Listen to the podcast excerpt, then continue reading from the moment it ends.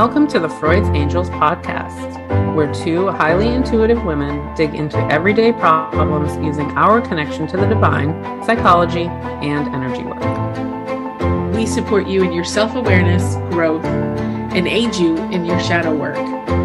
Now, we're your hosts. I'm Vanessa. And I'm Grace. Let's get into the show.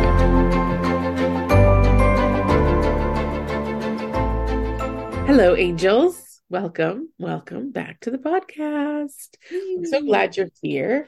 Um, I don't know what episode we're on. I think it's like 118 or 119. 119. Woo, 119. We're getting there.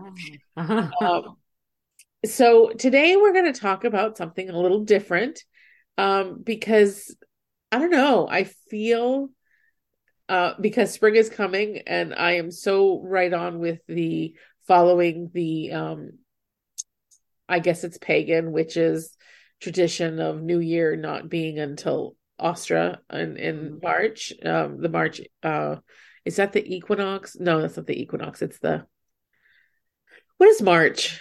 That's the like, spring equinox, right? Is it this? Okay, yeah. yeah. I I always forget. Forgive me, all my witchy friends. Um, I I always for, like forget what those solstice and equinoxes and whatever. Anyways, I digress.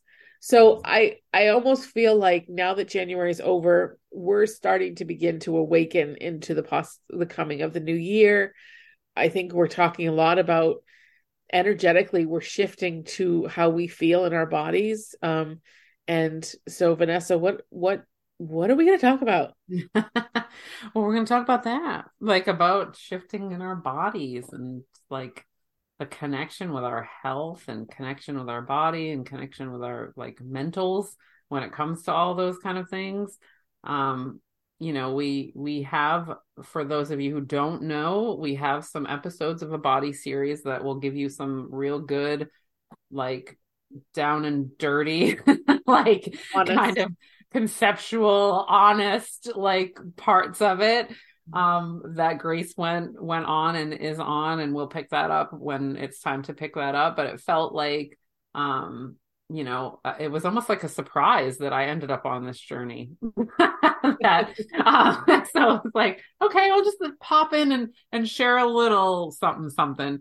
Um because it's you know it's it's important i think when when we've whenever we've talked about this we've I really think tried to stress how it is different for everybody. That everybody needs to know that your that your journey is individual. That we give information for you to take and go within with, not to follow, but to go within and really conceptualize it for yourself.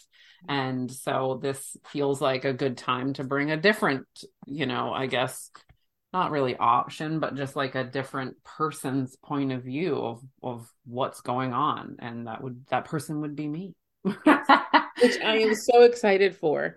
Um, I've always wanted to hear about Vanessa's journey because I, you know, I've seen parts of it and I'm, you know, bared with, but I feel that I can give, and this is, I'm not trying to be divisive, but I can give you from the perspective of a person who is considered overweight mm-hmm. and large. And that perspective of life is going to be far different than mm-hmm. someone who maybe has not so much struggled with largeness, but Absolutely. maybe struggled with food and, and how it fits in the body, their journey with that, as well as, you know, just their own. Uh, doesn't matter what size you are. That's mm-hmm. the thing, is that we think that the people of size are the only ones with issues, and it's not true. Mm-hmm there are so many people of all sizes. I mean, you have eating disorders, anorexia, bulimia, you have all of those things that contribute to having body dysmorphia or issues mm-hmm. within their own body. So, like, let's not be divisive in thinking that only fat people have issues. Mm-hmm. Everybody's got an issue in yeah. some way, shape, or form. And let's talk about it together collectively because what Vanessa shares is going to help me because she has a different perspective and she has a different understanding that's going to highlight something that I may not know that I need to know to further my own journey. So, yeah, well, because we always talk, whenever we talk about health, we always talk about size. I mean, always. We yep. don't think about health the way that is actually healthy. Yeah. like, you know, like because what what we what you just kind of described of being like the size not really mattering. That's just the outward part of it that like kind of shows right? Like it just shows. It's kind of like crying being an i'm showing that i'm sad versus if i'm not crying you may not know that i'm sad. You well, know like if i'm not fat you may not know that i have problems with my health right? Exactly. like or, well, or problems with food or problems with how i feel about my body Doctor. Where that came from doesn't make any sense to me, but we live it. and the and it, and it and it's very apparent when you get care. Yeah. Because mm-hmm. if you were to walk into a doctor's office, you mm-hmm. probably get the thought, "Oh, she's fine. There's nothing wrong with her." And you mm-hmm. probably have to really kind oh. of to get any type of but yet on the same on the other hand of that, we do too because our magic thing that they tell all of us outside, if you lose weight, you'd feel better. Yeah. I before I had RA, I had the body chemistry of a fit human being. Yeah. And I was not skinny, nor uh, nor was I as heavy as I am now, but I was of a larger size. I always have been. It's just my makeup, but like they're mad like I there was nothing they could say to me. My cholesterol was great, my heart was great, everything was great. Mm-hmm but I was of a larger size. So they don't want to ever find the issue. They just think the weight is the issue when it's not. And the same thing I think happens on the other side of that mm-hmm. is that if you look healthy, they're not going to really dig to find something wrong if they're if you're giving them symptoms. They're going to yeah. give you an antibiotic and say you're okay, take the antibiotic and go away. Like I, I think that that happens on both sides of the, that scale because I hear like as you were talking, I hear the, the my heavier folk go, yeah, but walk into and, and feel gaslighted by a doctor. Vanessa has been gaslit by doctors and has experienced yeah. that in, in a lot of ways. But anyways, I'm getting ahead yeah. of myself, but I just I really want you guys to to open your ears and open your hearts and to understanding is that it we struggle with getting care as big people, but so don't people that look healthy. Yeah, absolutely. Like one of my one of my favorite. Well, I mean, we we know I love the Golden Girls, but I remember the episode of the Golden Girls, and this is the '80s, y'all. And Dorothy has fatigue, and she goes to doctors, and she goes to New York, and the doctors are invalidating her. Like, there's nothing wrong with you. You must be lazy. Like, just so like this is going on in the 80s and it's still going on in 2023 like our medical model is not quite like not yeah it's it's it's not quite seeing the individual as who they are and yeah like it's it is funny that you say the gaslit thing because it's almost like you don't realize you're being gaslit because you believe like I believed for the longest time that it was like, well, yeah, I mean, I guess because I'm not carrying extra heavy weight or because I don't have like a lot of problems, I must be fine, you know, like there's something that, you know, that this is just the way that life is, right? For some people. And it's like, you know, now I'm pissed, you know, that I've I've had such trouble over the years that nobody gave a shit about, but yeah, I mean, going all the way back to 2000 I think 2003 ish. Yeah, I think I don't even know. I, to be honest, I don't know. But like having stomach problems, right? Like, and then just getting diagnosed with IBS because they didn't know what else to tell you, basically. So then you were just like, oh, okay. And they want to give you medicine and they want to do all this kind of stuff. And you're like, okay, it's not like I don't feel good. You know, for the longest time, I didn't feel good. And I tried you know um, i had no idea about food i had no idea about um, you know good movement for me um, it was just kind of floating through life having doctors say you're fine. Well your weight's fine. You know like your your vitals are fine. You're you're you got nothing to complain about. And it was like okay i don't feel fine but i guess if you're the doctor and you're telling me this must be again what people feel like. You know, you kind of get gaslit into believing, well, this must be what everybody feels like. This must be the human experience. and it's like, this kind of sucks. Like, I'm kind of like really not happy about this. But, you know, like, the, you know, to kind of discuss what it, my life is like today, you know, and then well, I guess we'll Tarantino it and go backwards. I mean, I had put a post up the other day. Um, I just felt so good. I was at the gym and I had just worked out and I just felt really great, you know, and we we joke about the endorphins of the like runners and stuff like that. Like I I don't. I think running is incredibly boring. So I don't actually get that feeling very often, but I do get feelings from like working out, like from doing like different things during a workout and i just felt great and I, rem- I, I i sat with myself for a minute and i was like when's the last time you felt like this like really good felt like you could do anything felt like you could go play a couple hockey games back to back you know like which i used to do quite often. And i was like yikes it was like right before i got pregnant with my daughter like 2014 and you know it was like oh what what what was i doing then? Like what was what even motivated me? And i went on this whole journey of like how did i how have i ever been healthy? Like when, and when and why did these things ever happen? And it always came down to not feeling good and being frustrated and saying well then i'm going to have to take it into my own hands because doctors don't care. You know at the time when i was in new jersey i had high blood pressure and i was like ready to pass out when I would be going up the stairs of the subway, which like the place you do not want to pass out is in the middle of freaking New York City during rush hour in the morning. Like you don't want to do that. So I was like, I'm gonna like die, you know, like this is so bad.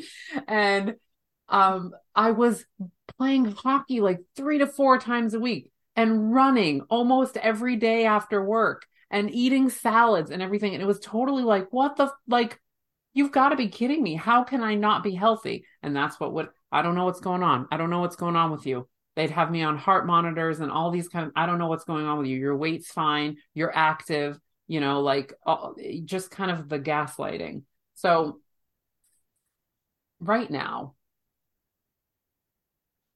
there's so much mental to it that I didn't have before. It was like I had a little grasp on it before, but today I have like a bigger grasp on how I got here and why I feel so good. And it's because I'm positively connected to my body.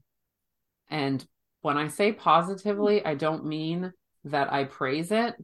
I mean that I listen to it and that I care for it and I think about it in terms of wanting to take care of it like I want to take care of my child. And it's something that we're not really taught how to do. Um, and that's why I'm 44 and learning to do it.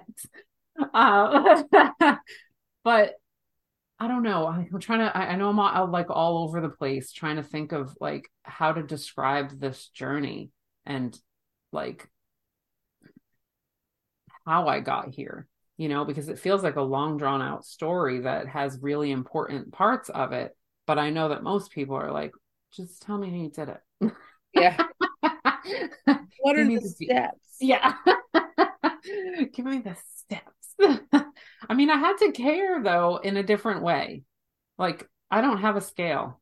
I have no idea what I weigh because it doesn't matter to me. I care what I feel like. I care Right, right. Like I've noticed that my clothes fit differently, but it's your relationship to gravity is just that's a number. That's it. Yeah. Yeah. How much gravity it takes to hold you on earth. Right. Um, so can we start now? I feel that I began to know more about your journey when it came when you had your baby. Yes. Yes. Because of her having issues and um what was that trial and like what did you go to the doctors and have tests um what how did that work when you found out that there was an allergy or that there was issues with stuff like what was your yeah. process with that yeah so it was like i mean she was i think three weeks old before i realized this and man did i feel really bad after that but i breastfed and um she would get rashes and we lived in florida and it, it was november that she was born so but people would go, "Oh, it's heat rash because we lived in Florida, right? Like it's still hot in November." And I was like, "I don't think heat like this baby doesn't have clothes on. Like how is that she's having heat rash?" And um just one day, and I remember this in particular. Um, actually, there's two days. There was one day that I and y'all, like moms who breastfed, you absolutely understand that this happens. She was hungry. I was in a Walmart parking lot. so she got breastfed in the Walmart parking lot. And I noticed that her face started to get puffy and it started to break out a little bit. And I was like, something is like not right. Um, but she was, she seemed to be okay. And then I got home later that day and I had a bowl of cereal and, and then I fed her not a long time after that. And I mean, it was concerning how like how bloated she got and how how red and blotchy and just I mean she looked like a completely different baby and I was like something's wrong. It's that maternal instinct, you know, that kicks in that goes this isn't I don't I don't have any experience with this. My first baby, but something is wrong. And I just called the pediatrician is all I did. I had this awesome Spanish lady. I mean, she was she was straightforward about everything and she said, "Listen, she's having a reaction to something that you're eating." And the best way to do it is just eliminate the the common things gluten dairy and eggs. And i was like okay. That's all i that? eat. Yeah I was, I was like okay okay. Oh, was like and when you're breastfeeding guys you just eat nonstop because you're like feeding another another human. So you just you have to keep eating or else you get all messed up yourself. And i was like oh my god like how am i going to survive without that stuff? But i look you know you look at your baby and you're like i'm going to do whatever i can do. So i cut out dairy first and um and she was fine. So i mean i was very excited. I was like oh thank god i don't have to give up everything else. Um but yeah that was it was basically just cold turkeying it and then watching her, how it was. And then i had to reintroduce it after two weeks. I had a yogurt and after a little while, I noticed that she started to break out again. And I was like, all right, so it's dairy. Like she, she can't have dairy. And then I, I breastfed her for two years. And after that two year mark, when we decided that we were done, I remember going back and being like, oh my God, I can't tolerate dairy. like I now can't tolerate it. And so I had to start my dairy free life then. Um, and then I found out that I had some pretty like I, I, again like my body i just didn't feel right. And i knew i was tired. Like i was parenting a difficult child. I also had a newborn. I was like running the entire household. I knew that i was tired because of that but i didn't feel right you know? And so i went to my doctor and i was like something's wrong you know? And you know to give credit to their like how like when you come in and say something's wrong they're like what do you mean? You know like so i you know i understood that this was going to be a process. And when i went to go uh, he sent me for allergy testing um, and then i also was having trouble be, with because the ibs thing I, I mentioned that. I said listen i sometimes have difficulty you know like on one one end or the other you know sometimes it's coming out and sometimes it's not coming out. And so i got sent to a gastroenterologist. I got sent to um, you know an allergist and both of them were terrible fucking experiences because the gastroenterologist said, "Oh, just take this medicine; it'll help you go all the time." And I was like, "Um, are we going to try to figure out what happened?" And he was like, "Well, no, that's not as important. If, this this will fix the problem." And I was like, I mean, I just remember standing there staring at the pills that he put in my hand and being like, "I can't believe this." is Happening. Like, I can't believe my insurance just paid for this bullshit right now because this is not medical care by any means. No. Dude. So the same kind of thing at the allergist. They give me the pricks and whatever, and and they tell me the the two things that reacted, and I'm like, okay. And they were environmental. So I was like, all right, cool. I go home, I clean the shit out of my house. I'm like, whatever. I go back in two weeks, I don't react. And so that that experience to me told me something about body chemistry that I was like, this this they don't know they don't have all the answers. They couldn't possibly have all the answers. You're going to have to do this like for yourself. You're going to, to, have be, to figure out yourself and to be honest healthcare has got into that in out sheep kind of like processing like you know oh throw the prescription at this one. This one needs this. This one needs that. It's mm-hmm.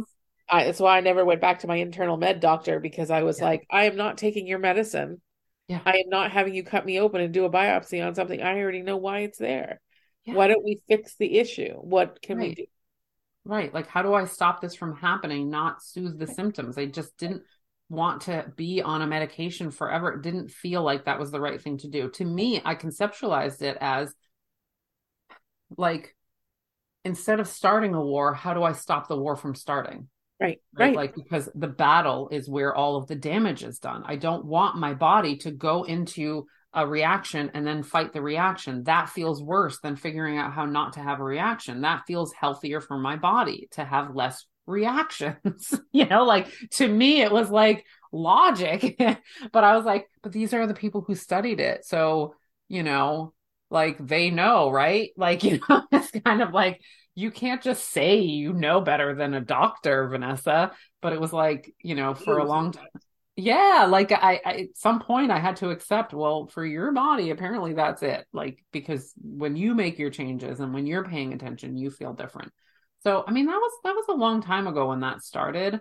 And I think that I didn't quite get a grasp on the I wasn't doing it to be healthy. I was doing it to not to stop feeling bad. Right. Right, which is like different.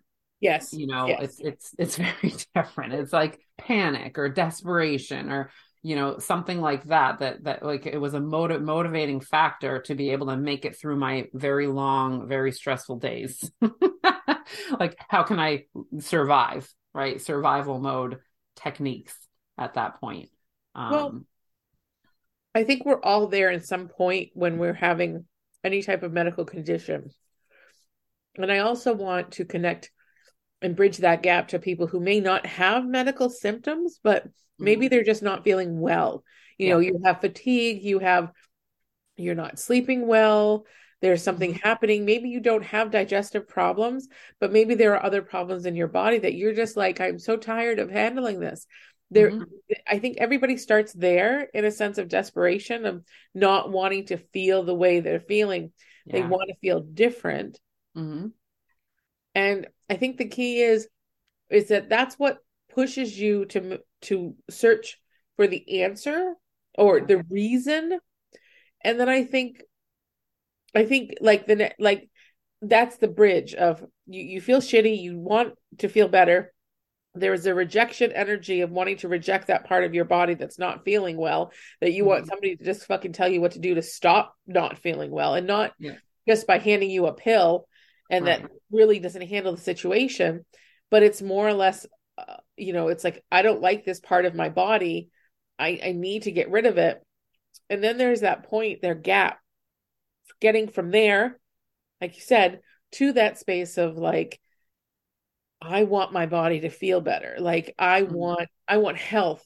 I yeah. want wellness for my body. And I mm-hmm. and I think that comes with having an understanding of what's happening yeah. and what how your body's reacting because you shared with me eons ago and forgive me if I'm misspeaking this and please correct me if I am.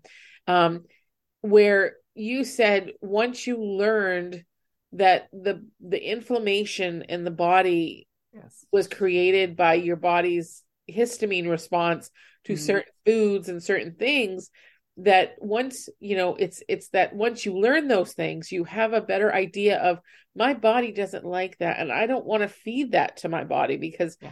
i know i'm going to get that response because mm-hmm. there's a sense of you have knowledge now it's not so much desperate desperation but now there's an active choice of taking care of your body and wanting your body to feel good and to work you know to feel better mm-hmm. there's that that's i think that's the bridge going mm-hmm. from like i want it to stop rejection cut it off i don't care just I, I need it over to what choices am i making today to make my body feel better and to work better and to feel like it's it's at its peak wellness yeah. the information.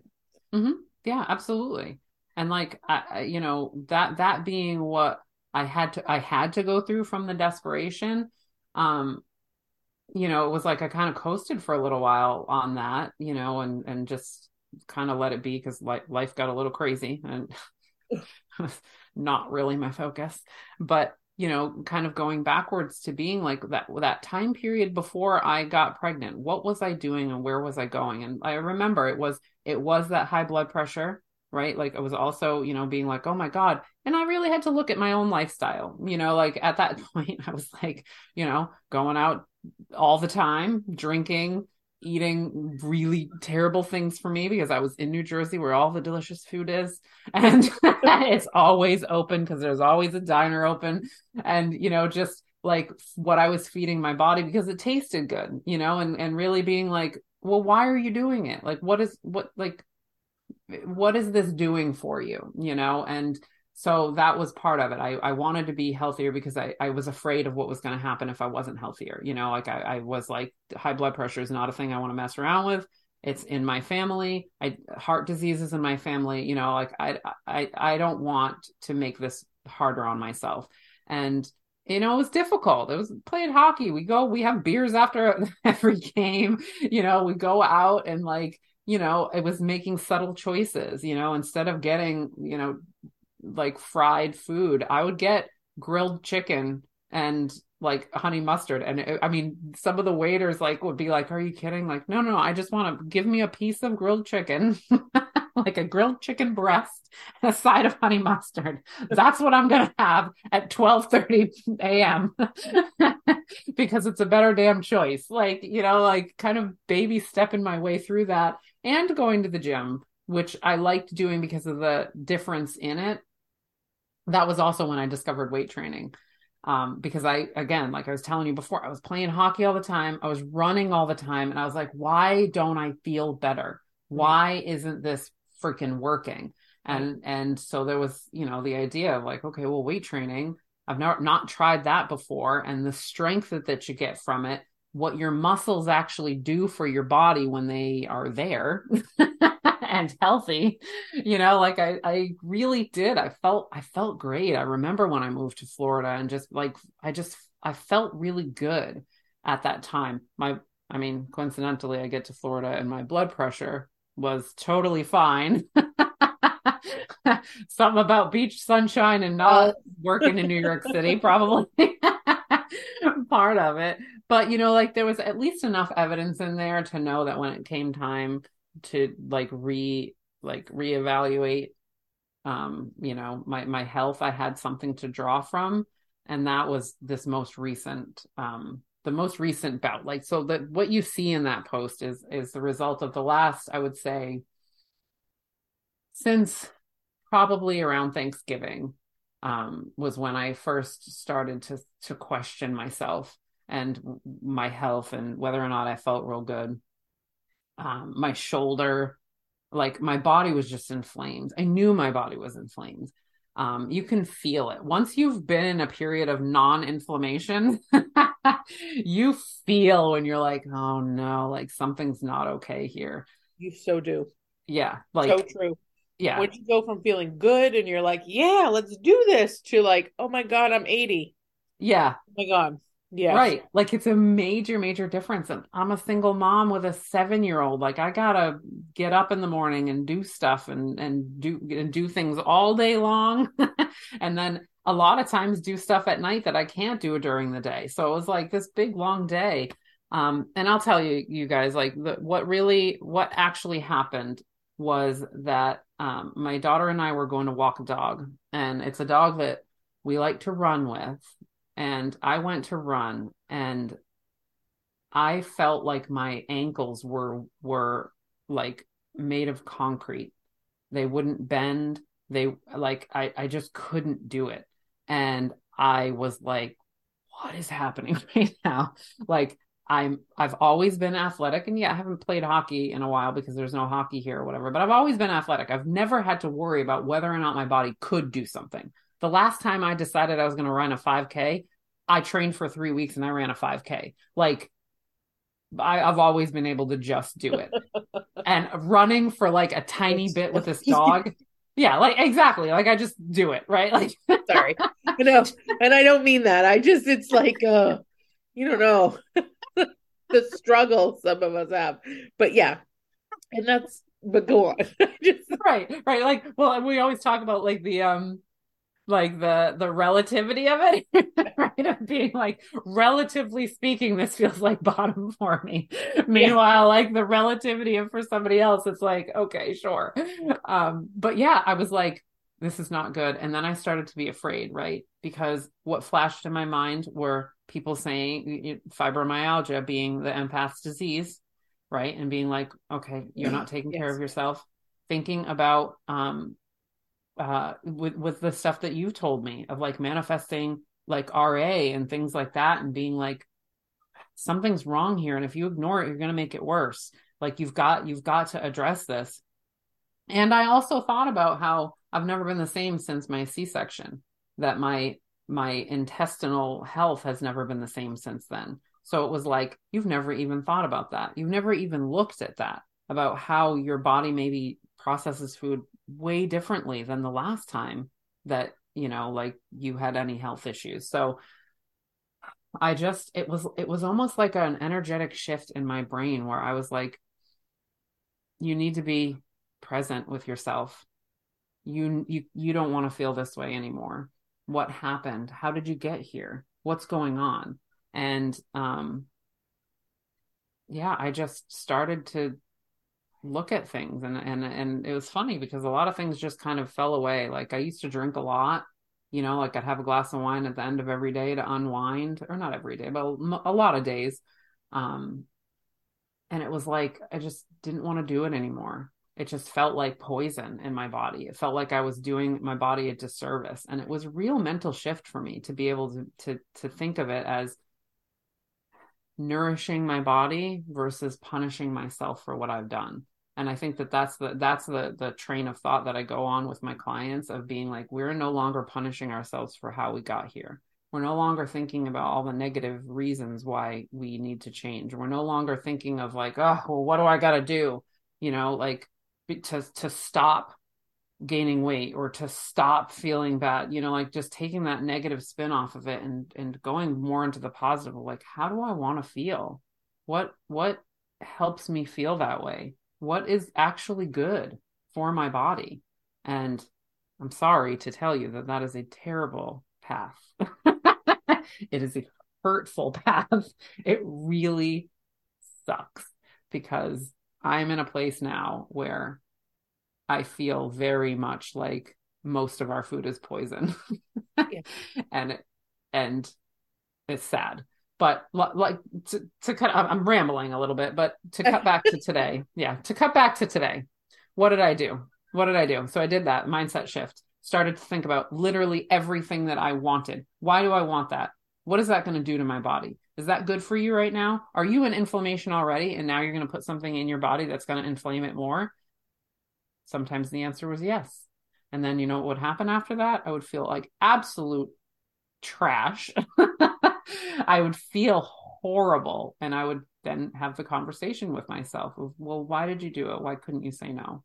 What happened? You know, like what was in that split second where you said, I don't care? Why didn't you care about your body right then? You know, and like I had lots of those conversations with myself of where where is the addiction to this taste or the addiction to this feeling or the addiction to this pattern of eating at 10 o'clock at night where is that coming from? Yeah. What are you trying to soothe in this moment? And I mean, I found a lot of I don't knows. was like, okay, then I don't have to do it. It was like releasing myself from having having to do things because I do it.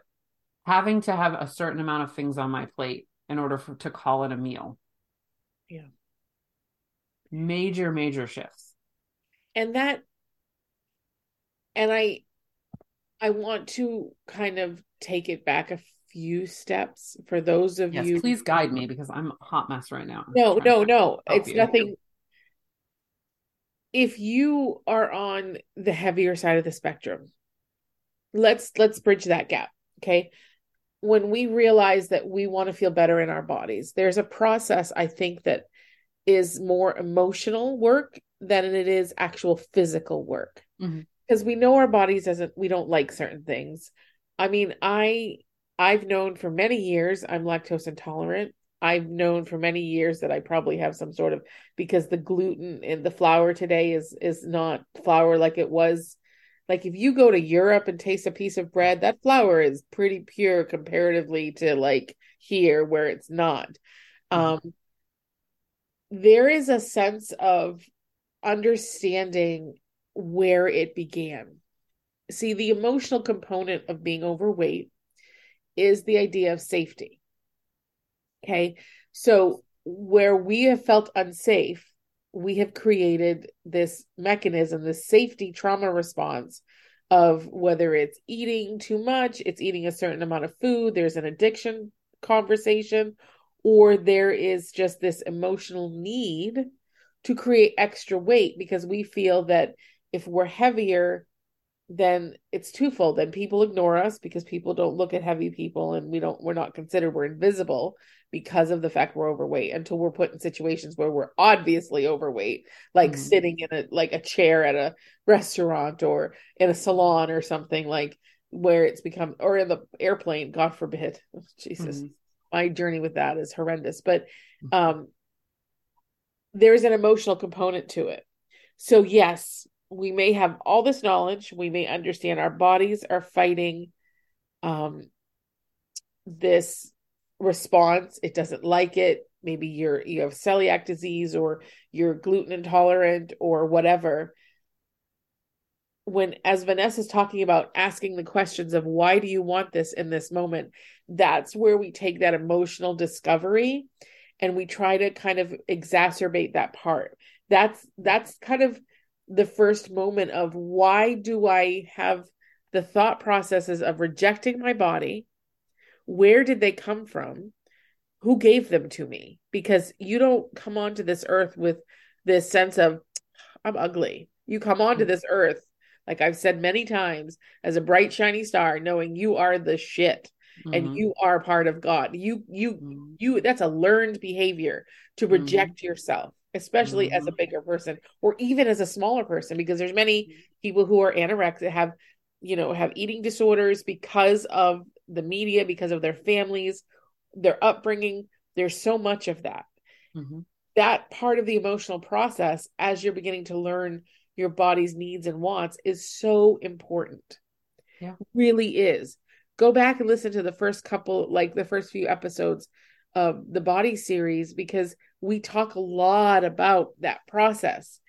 And it's about, you know, some people will say, well, you know, body acceptance like breeds obesity and, and whatever. And they're just, no, no, no, it doesn't. So don't get upset when you kind of finally begin to go, I want to treat my body better. Like I, mm-hmm. I'm not, I don't want to reject it. And I, I, I want to it to be better because I care about it that's the ultimate goal is to be in that energy mm-hmm. when people it's like i said when we talk about not just food but diet like our food and our, our like movement exercise the first reaction you have to that that visceral reaction tells a lot about what you've been through for mm-hmm. so many years mine was like yeah so i can lose weight it's not about losing weight mm. friends it's about having an understanding that your body is talking to you and we kind of shut it up with a brownie.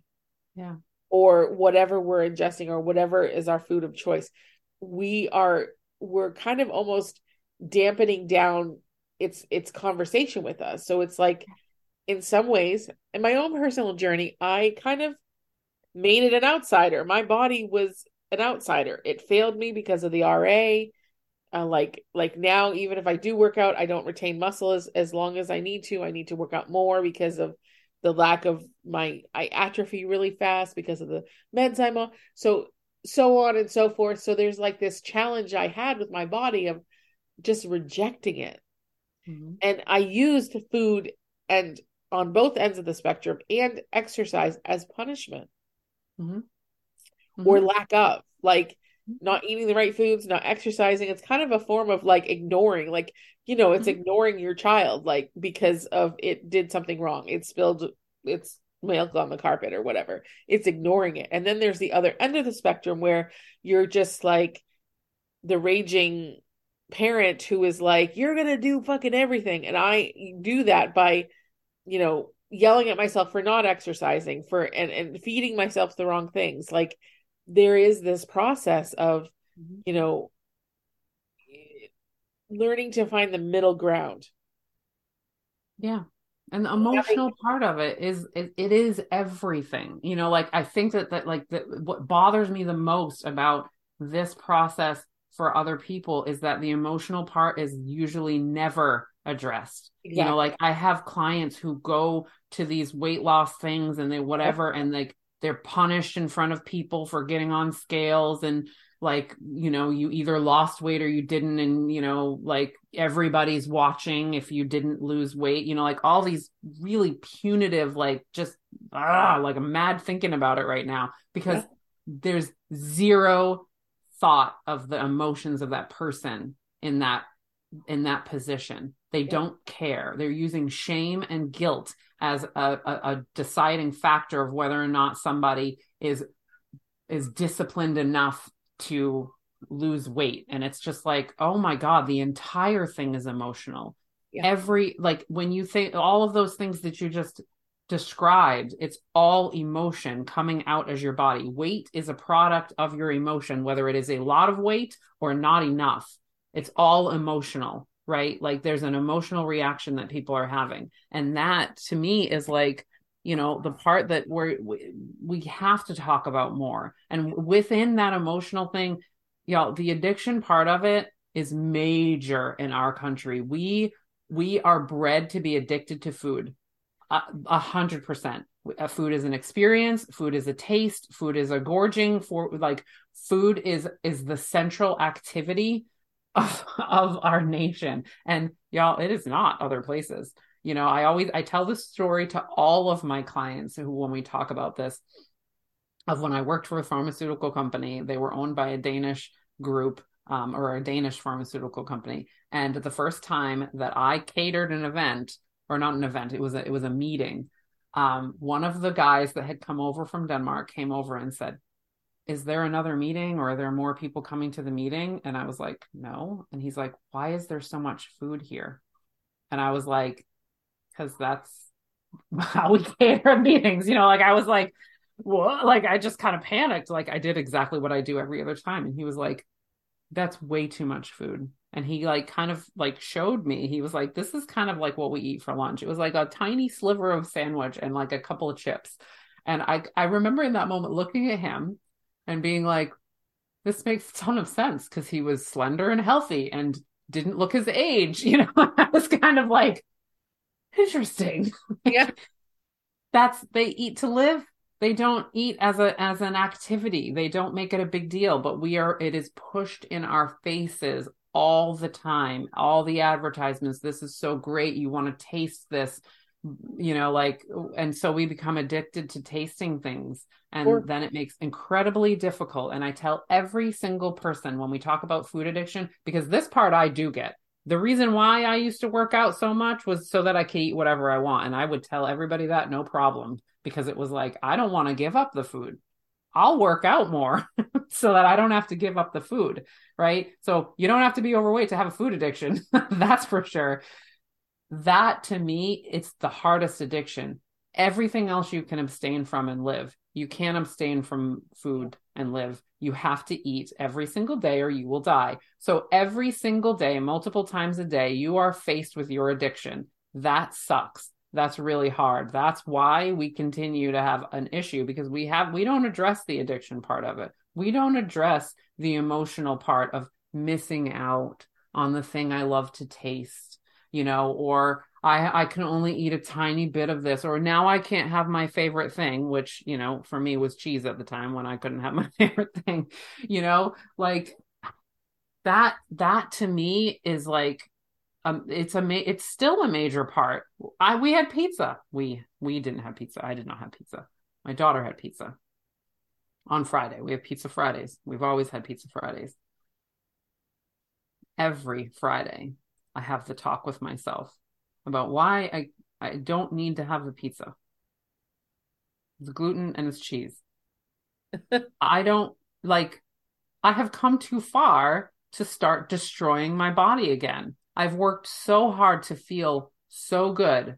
You'd think that I would not want that. I, it, I still want it. I still have to tell myself, have that conversation. Do you think that this is worth it? And that's why I understand when people say yes, because it is a battle. Sometimes, oh, just a little bit. I'll just take a bite.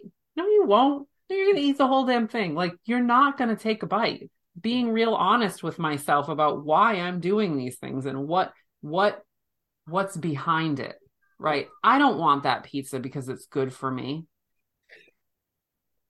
I don't. I want that pizza because it tastes good because I've been trained to believe that taste is super super important with food like super and you should always get the thing that you love so much and that it always should taste like this. I can i have plenty of food that tastes delicious that is not pizza you know like and that won't destroy my stomach and make me feel like shit for 3 days. Yeah. but it's major this emotional component the addiction component the way that we are bred to think about food. I mean this is why we have such a struggle with it think about it my struggle and this is real time folks you know you're growing up as a kid and what if you didn't have the money and you see mcdonald's ads and you see mm-hmm. mcdonald's mm-hmm. and that was and it's and it's like you know they have they gear it towards kids and how it's so cool and your parents don't have it and you you rate your life by if i can eat out then i'm okay mm-hmm. because my mom was poor and she couldn't but if i can then i'm okay and and the ads on TV breeds this idea of eat at this restaurant, you'll have a good time, you're part mm-hmm. of the mm-hmm. crowd, whatever.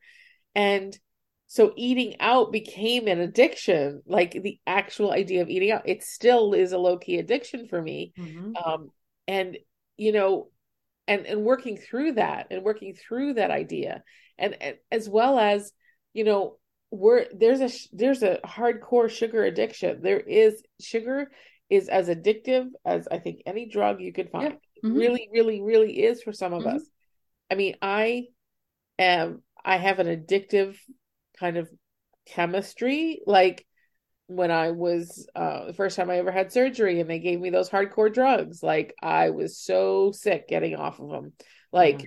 I my body really loves the shit that makes me happy. And yeah. the response that I'm getting, the serotonin, dopamine, whatever response I get from the hardcore drugs was really yeah. hard for me to cook kick. Mm-hmm. I went into spiral melt mental meltdown. Mm-hmm. And so when I'm not when I'm trying to cut back on sugar, my mood goes into like destabilization and mm-hmm. I realize that fuck, it's that damn sugar that's got me all keyed up. Like so so you know and and that's why when we're talking about the emotional component of it, I have been toting this like I don't know how long, forever. And I I want to shout it from the rooftops because I feel in so many ways that people aren't listening. They go at it like New Year's resolutions and they go mm-hmm. at it hammer and tongs. And it's like, why did you not do it in the first place? What's yeah. the resistance? Is mm-hmm. it just like, ah, I just don't feel like doing it? Or is there an actual emotional resistance because of something? Mm-hmm. It's just now on my journey. Like I committed to my body journey two, two and a half years ago. It is just now where I have tried to work through my feelings around my body my whole life, but mm-hmm. it's just to now that I'm finally getting to the point where I'm open to the idea of what my body needs. I started with supplements and the idea of, okay, what is my body not getting? Because I know that hormones play a big deal in our mm-hmm. weight and how our weight's processed. Um, insulin is a hormone. So if you're insulin resistant and a diabetic, your body can't process, you know, food the way that it processed it eons ago because there's an insulin resistance. Vitamin D, if you're deficient, that's a hormone. So your body doesn't cope with everything. If there's something amiss in your body chemistry, there's a big issue there. Yeah. So it's just now that that's where I'm at in my discovery of like, you know, my hormones. I have, I am polycystic, I have polycystic ovaries. So there's a big issue there. Going later in life, your progesterone starts to die off because that's what makes you fertile. Like, you know, so, so you, I'm getting less progesterone, which is kind of what helps you keep like turning over fat cells. Mm-hmm. Um, so I have become into discovery because I don't necessarily love how I look, but I love the fact that this body has gotten me through this far in life mm-hmm. and that I'm willing to help it be prolonged and I'm willing to help it feel better in certain avenues. Not all the avenues yet, still working mm-hmm. on that. It's a process. But like I just I I just I've started to consider like okay, what is what movement do I can I do that's I can be consistent at? What can I do mm-hmm. that is not a big deal for me?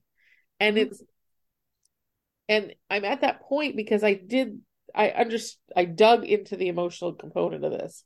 Mm-hmm. And I realized like when I'm PMSing, what is it the one thing that I can get to shut up that that internal like computer of like you suck um is is is chocolate. Mm-hmm. I give it a piece of chocolate and it shuts up and I'm like, "Oh, thank God." Mm-hmm. you know, there's different things that I do that I'm realizing that I'm understanding that is not conducing to my well-being. So it's it's it's a bigger picture i think diet and exercise and and believe me when i say we're not sitting here telling you stop eating this and stop eating that. Stop eating the things that you love. It's not that idea of if it's going to kill you i ask you to stop eating it. But, yeah. but it's a it's a it's learning what foods fit. And if you can take a sensitivity test, Everwell or Everywell or whatever, Everly they have they I took a sensitivity test. Turns out I'm highly I'm highly sensitive to chicken. What the hell? Yeah. Um, that's half my that's half my meat. Like it's chicken. Like so it's like shit. So but I'm not so much on turkey or beef. I'm okay with those. So it's like I have to switch up like what it is I'm eating and the idea of how I feed myself. It's it's yeah, it showed me that an uncooked I'm reactive to an uncooked egg white. It doesn't say when it's cooked, but an uncooked egg white is my highest sensitivity. And an mm-hmm. uncooked yolk is secondary. So it's like I can't eat raw eggs, but yeah. Bummer. yeah. but this is really know, cramping your like, okay, I'll cook it. I'm fine, sure. Like, right. sure. but you know, so there's sensitivity there, but it's it's going into having that discovery and then going a step further. For some people, it's thinking a nutritionist, mm. but I caution that because if you go to a nutritionist at a hospital or a doctor's office, they're going to feed you the food pyramid. Yeah. And that's not adequate for everybody. It's not easily you know, you want to talk to someone who has experience talking to like insensitive food sensitivities, you know, allergens, like how do I do this? I am considering going to see a naturopath like that is is has a specialty in nutrition to get the idea of okay, these are my sensitivities. What what can I replace them with and what can I do? Mm-hmm. Um you know, food is so like Vanessa said, we are so taught that food is life. Food is everything. Mm-hmm. Food is popularity. Food is specialty. Food mm-hmm. is like, I mean, when you have naked women like eating a cheeseburger, grinding on cars, and you know, that's like making it sexy, I guess. But like just that image, I was like, hmm. well, didn't Paris do that for Burger King? They do it, yeah. Like I was like, when you actually say out loud what it is, you're like, what the hell? Yeah.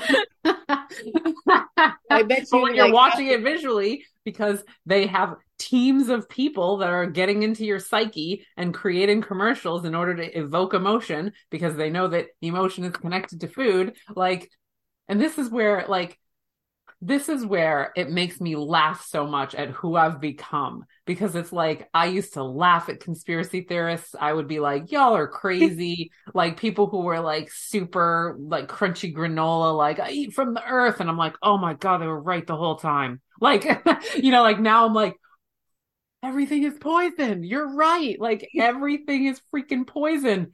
Oh my God. And like for me, that was one of the most major things that has been the most major part of my emotional component was actually educating myself on the food, yeah. not educating myself on what food is good for people, but what's food? right? Like, where did this come from? What process did it go to from when it came out of the ground to when it went into my mouth?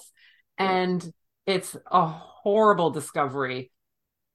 Really, it was it's it, it was terrible for me. The, like walking through the grocery store and being like holy shit all of this is poison. All of this was created um out of greed and money and and and not about nurturing. Like these people who make this product don't care about you like and it was this whole mental thing that i had to go through. And and and i've wrapped it up you know to be a little bit less like emotionally damaged about it but it's still there. It a 100% is still there. When i look at certain things and it's just like there's zero nutrition. By mm. the time it has come come from the ground to where it is now that's zero nutrition. And and and zero nutrition is bad for your body your body's going to react terribly to that because it wants nutrition it wants the nutrients that exist from the the source and yeah. you're not giving it to them right now you know and it was like i mean it still i mean it still makes me crazy but i don't it, i i cook a lot i love to cook because I do love food, you know, like I love it. I've been trained to love it. And so I do. And I love how it tastes. But I cook a lot and I try really hard to get ingredients and to create from ingredients the most that I can. I mean, I still buy packaged stuff. I'm not going to lie to you guys. Like that doesn't make any sense to lie, but it's few and far between and I really pick and choose because of of what I've learned about how far we've come from what is actually healthy coming from the ground and what is actually being put in our mouths and why we're so sick all the time because it's not nurturing our bodies in, in, in any way so mm. many of these things that are created were created mm. again out of greed and like the desire to make money hey how can i get somebody addicted to this sugar product so that they'll keep buying it and i'll make money it's funny. And Hershey's didn't make chocolate to make you healthy. Yeah. Well, and it's funny because when you I I did a I did a 3-day juice fast where, you know, and cuz fat sick and nearly dead. You remember that? Yeah. Um eons ago when I watched that, I was like, "Oh my god, I'm going to die." Like yeah. cuz he had autoimmune issues too. Yeah. And at the time I was post op first surgery and I was like, "Fuck this bullshit." yeah. you know, five surgeries later, and I'm still like, yeah, fuck this bullshit.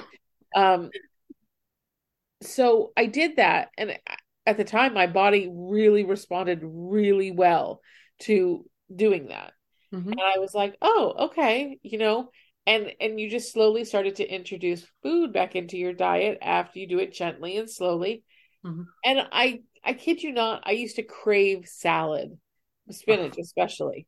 Mm-hmm. And I ate like a candy bar and I was like, this is disgusting. I'm like, this tastes like chemicals. I'm like, yeah, I don't like this. Of course, yeah. then it all went to hell, but whatever. well, because emotionally, right? Right. Like, once the emotions take yeah. over, we're like, fuck.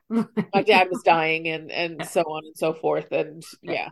So so what what what is it am I trying to like encourage you guys to do? What what do what, from my perspective just explore what's in your subconscious what's what's in your consciousness? What is in your heart?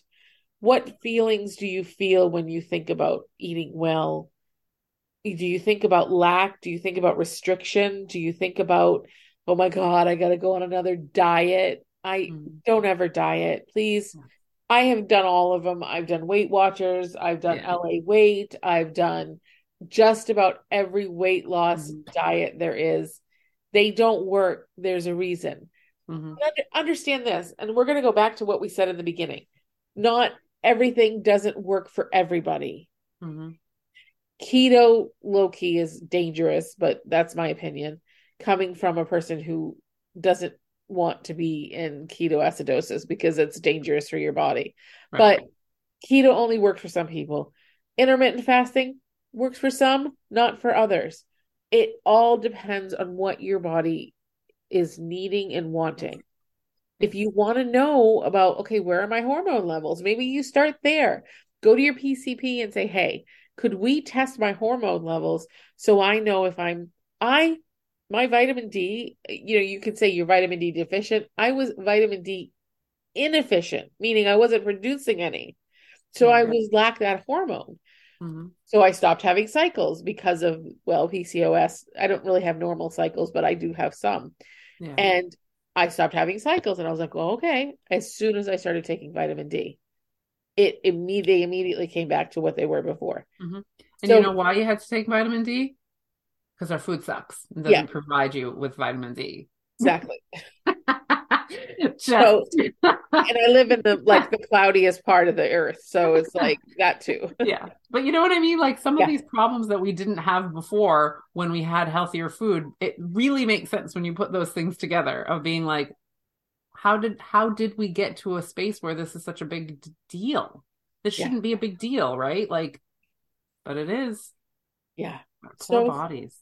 You know, if you're curious, you know, I, the food sensitivity test sometimes they have great deals. Um, if you know someone who's took them, sometimes you can get a percentage off. hmm take a couple, like try it.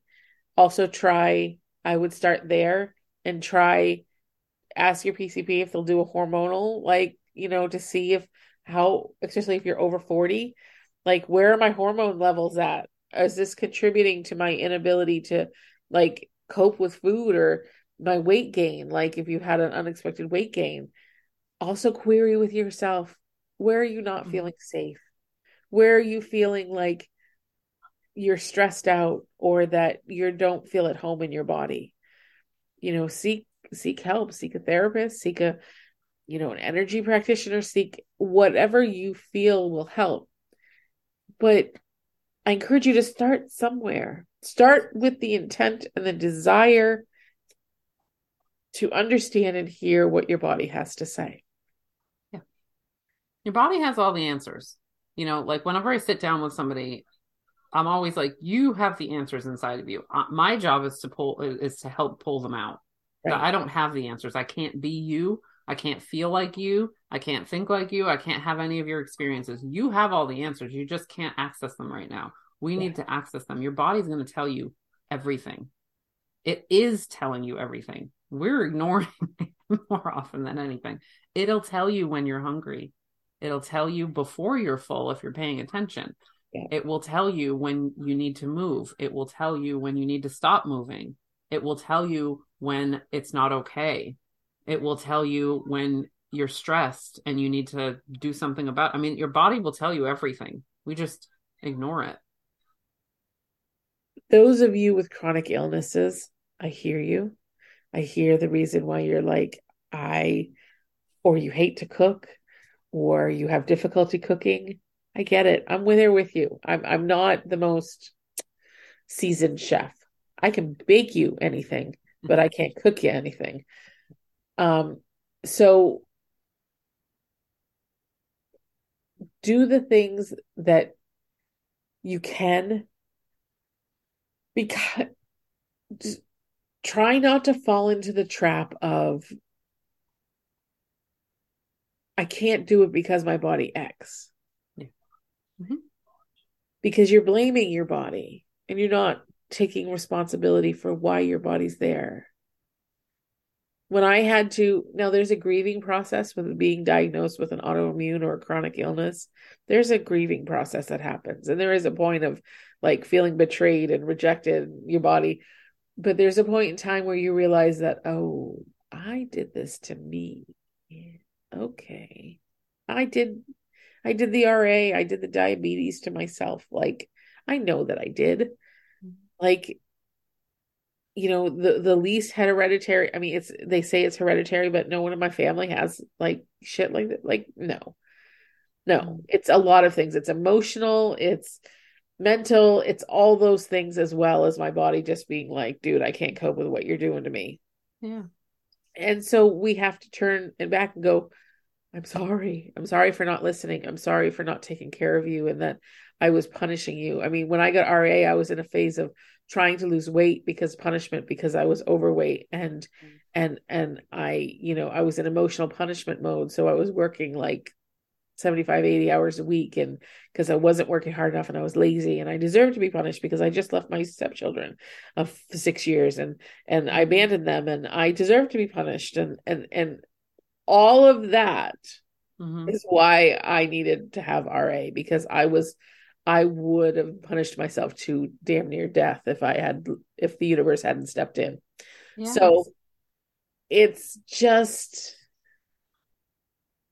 it's about understanding the emotional component of our relationships with our bodies and and act and look at it from a perspective of you have relationship with your friends, your spouse, your significant others, your family. Think of your relationship with your body in the same idea. Am I a toxic? Am I narcissistic to my body? Am I a toxic person to be with around my body? Is my body receiving the love and attention that I would give to somebody I care about? Mm-hmm. I know it seems really like Gemini of me to say those things, but like that's how I had to do it. I had to look at it as a separate entity outside of myself and to say, what are my judgments around my body?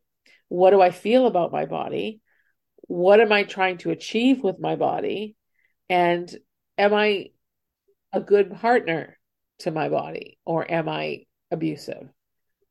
Mm-hmm. They were all, and I I knew I was abusive. So you kind of just start there and know that the chronic illness a lot of times is a manifestation of us not listening or not mm-hmm. willing or not wanting to deal with our emotional self. I mean, I feel like I don't feel like I know this to be the truth that when I said, no, I don't want to give up those things, that's why my body continued to be sick because I was refusing to do what needed to be done. I and I had to take responsibility for saying, well, you can't expect to be healthy then. I mean, your body is literally telling you no and you're saying yes because of your emotions wanting something that your body is clearly telling you that you don't. That is the problem. The problem is that you won't listen to your body, which is designed to to do exactly what it's supposed to do. You're interfering with your body's functioning. like you're doing it and if you and and it wants to heal that's why it's fighting you back yeah. your body is fighting you because it is made to heal itself and you're interfering with the healing process stop interfering with the healing process and start being part of it and things are undoable. Our bodies are freaking amazing. Our bodies and brains are so magnificent and fascinating when you start i mean i will i watch these documentaries and i'm just like we still don't know shit but what we know is so cool. You know like it's unbelievable the capacity that our bodies have to heal themselves when we don't get in the way you know and that's like part of what my process has been of being like stop getting in your way right? Like i'm a little sticky note. I don't know where it is get out of your own way. It's it, it works in this arena too. Are you getting in your way right now of feeling good? Absolutely, I am. What's what's the trade off? Why are you doing it? Why is this so important to you right now? What's the emotion behind it? Are you feeling deprived? Are you feeling like you know you that full feeling is the only fullness that you're going to feel today like like shoot like does it make you feel grounded to be full then ground yourself a different way because you're not you're fighting your body. You're fighting your body's response to try to be healthy. It's made to be healthy. You're interfering with it. And like in a loving way right? Like i don't beat the shit out of myself because that's not helpful. That i don't the negative energy does not make it. Of creates the that, same situation you've been in. Exactly. Like it's more like a, a, a, real connection to what I'm doing, a real connection to it. And y'all, it's not it's not something that gets built in a day. I've told you the story and bits and pieces of how long this has taken me to get to this point, and I'm sure there'll be more points that I get at that are even healthier, you know. But uh, sharing the experience and sharing the knowledge that I've gained from my own journey and that I've watched from other people that have are, are you know working toward that is what I hope for you to understand that it's not one size fits all that it's you you are the magic component and that getting to know you and yourself is the key to being healthy, feeling healthy, you know, getting into that space where you like walk around in your body and you don't think about it because you just feel good. You don't have to think about feeling bad because you just feel good. You know, yeah. it's it's it's it's cool. Like it really really is cool. And yeah, I know people are probably like, "Yeah, you're you're going to the gym. I don't want to go to the gym." Yeah. You don't have to have to go to the gym. There's other ways to do it. I just am I like I like to be at the gym. I found things that I like to do at the gym. So did it speed up my process? 100% it did. I'm not yeah. going to lie to you and say that it didn't speed up my process. But I I I'd get here regardless because it's it's your own journey. Whatever you're comfortable with is what you're going to do and you need to do it on a pace that you're comfortable with. You know, yeah. I have clients that it's like one day a week you have to eat a healthy meal. One. We that's where we start. Yeah. because well, that's where they can access it. And I need there to be success. You have to create success in order to compound and more and want more success. that's I've always started, even when I'm at my point where I'm like, you know, eating out a lot, I always ask myself that I cook or make one meal in my home. Like mm-hmm.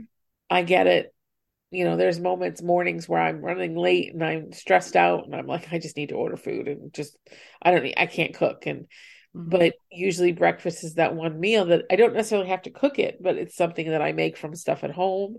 Mm-hmm. Um, and, you know, so there's little changes you can make. There's little mm-hmm. shifts. You don't have, you can't turn the Titanic around in one no. fell swoop. It uh-huh. takes time it mm-hmm. takes understanding and it takes a lot of compassion and care and desire.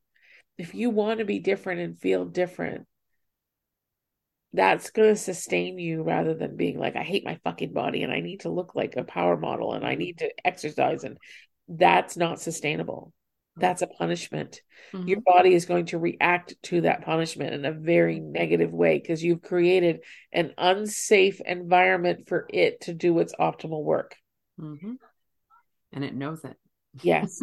please, please, please.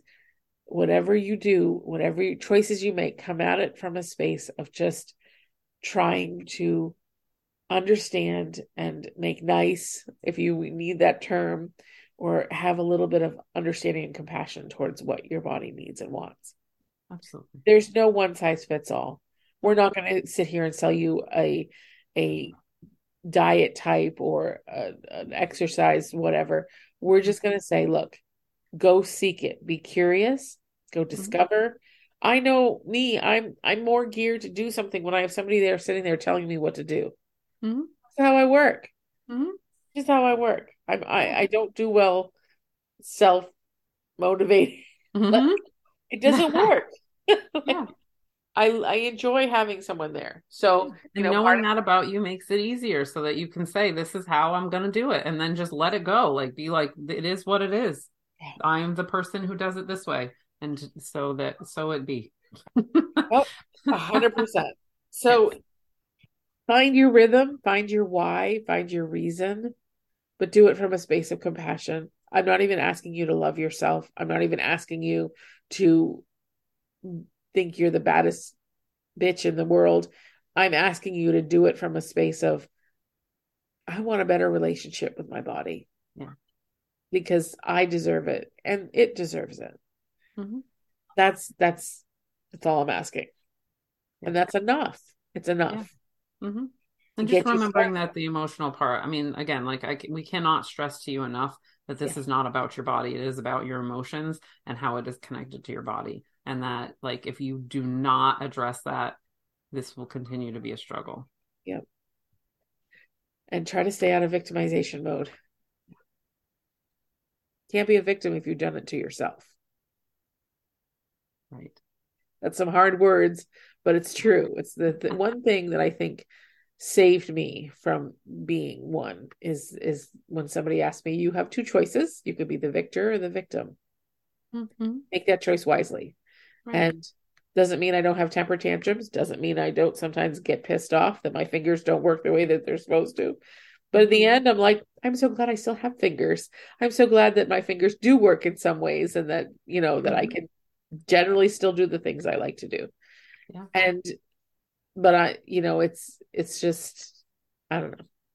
I There's think something empowering about being able to say I did it to myself because it's like it wasn't outside forces, right? Like the, the, sometimes that accountability, if you can flip it that way to be like, well, if I if I did it, then I can undo it. I don't have to be at the mercy of it now because Right. it is undoable. It is changeable because I created it. So it wasn't there before. I created it. I can also delete it. Yes. Yeah, because yes, I could sit here and talk about my mother and her her abuse and her whatever.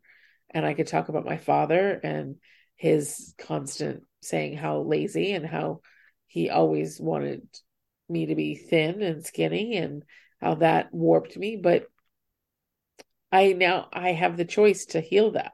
I have the option to do that. And I also have the option to undo some of the things I've done in response to that, but I did it. No one forced me to. But it's not their fault. They just, it, it was circumstantial. And now I'm an adult and I get to choose how I deal with it. So, Right. It's not their fault. And when it when it is our fault, we go at it with, like you said, with the compassion of being like, well, it is a result of this. And so I'm not going to be angry about it, but I'm going to see that I did it. You know, and that's a hard space. I get it because it does kind of go into the like, oh, look what you did to yourself, you know, but like try to back the train up and be like, okay, look what I did.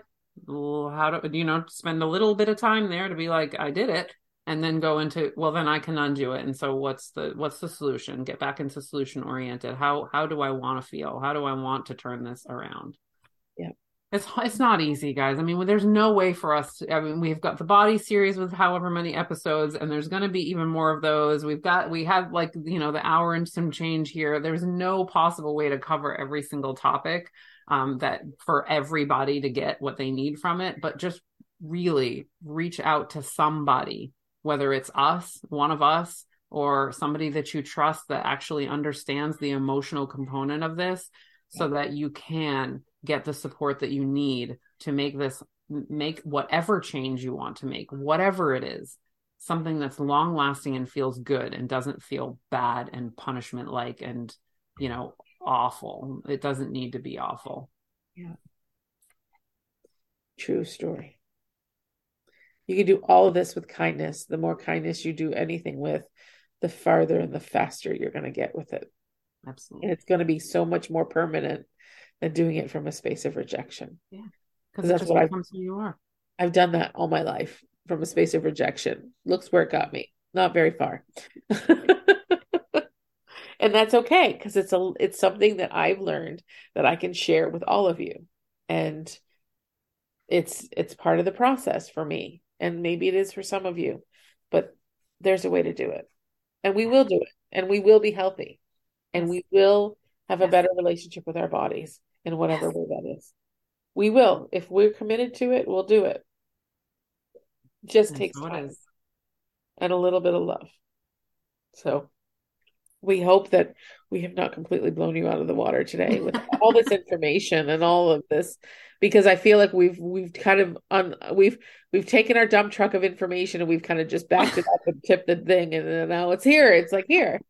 I We will continue to talk about this. Um Yeah. we I am in a space of my journey where I feel like the more I progress, the more I want to talk about it. And I think, you know, I'm I'm considering it having it be a, a big part of my own online presence is talking about this stuff, talking about our bodies, talking about our place where how our emotions affect what we do and how the emotional component is so important and how to there was one there's one person I just started following that says welcome to the side of Instagram where we're not exercising and dieting because we want to lose weight it's Yeah. because we want to feel better hmm and Absolutely. I'm like I am here for that because Mhm. you know if it, whatever exercise I choose to do whether it's walking dancing you know working out whatever it is I choose to do like that's going to be it's going to be what it is and it's going to be Mhm. part of that I don't need my body to change if my body never changes but I need it I want it to feel strong and I want to feel capable of doing the things I love to do so watch out for that. If you want to work with either of us, please stay on the podcast. In the outro, our information, our contact, our websites are all listed there. And again, you can always find us on Freud's Angels on Facebook or freud'sangels.com or freud'sangels at gmail.com. There's another place to contact us. You know where to find us. We love you all. We love you all for your loyalty, for your consistency, for allowing us to spare this, to spend hours with you each week to share what we've learned and the knowledge that we've gained so that we can help you have a better version of you in every day. So we love you and we will see you soon. Hey, love you. If you were triggered by anything said in this podcast, please dial 911 or go to your local emergency room. To more deeply understand your unique emotional reaction to today's podcast, I'd love for you to connect with me. You can find me at Vanessa Perry Counselor at gmail.com or at www.vanessaperry.net. And if you wish to take your healing further through energy work or channeling angels or the highest level beings, please reach out to me, Grace, at graceevergreen.com or graceevergreen at outlook.com. And always remember you are loved, you are worthy, and the world needs your light.